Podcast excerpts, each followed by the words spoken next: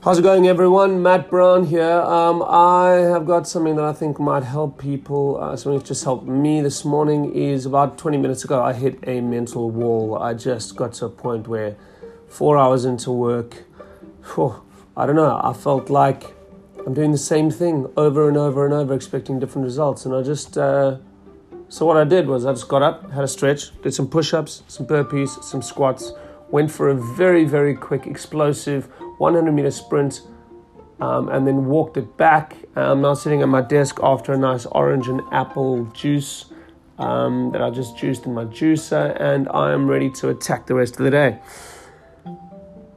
The reason I'm able to take the rest of the day is I've looked at what I need to achieve by the end of this year and I've broken it down into manageable daily chunks. So I am ready to go. I hope you guys all have a cracker day and I'll chat with you all again soon. Ciao.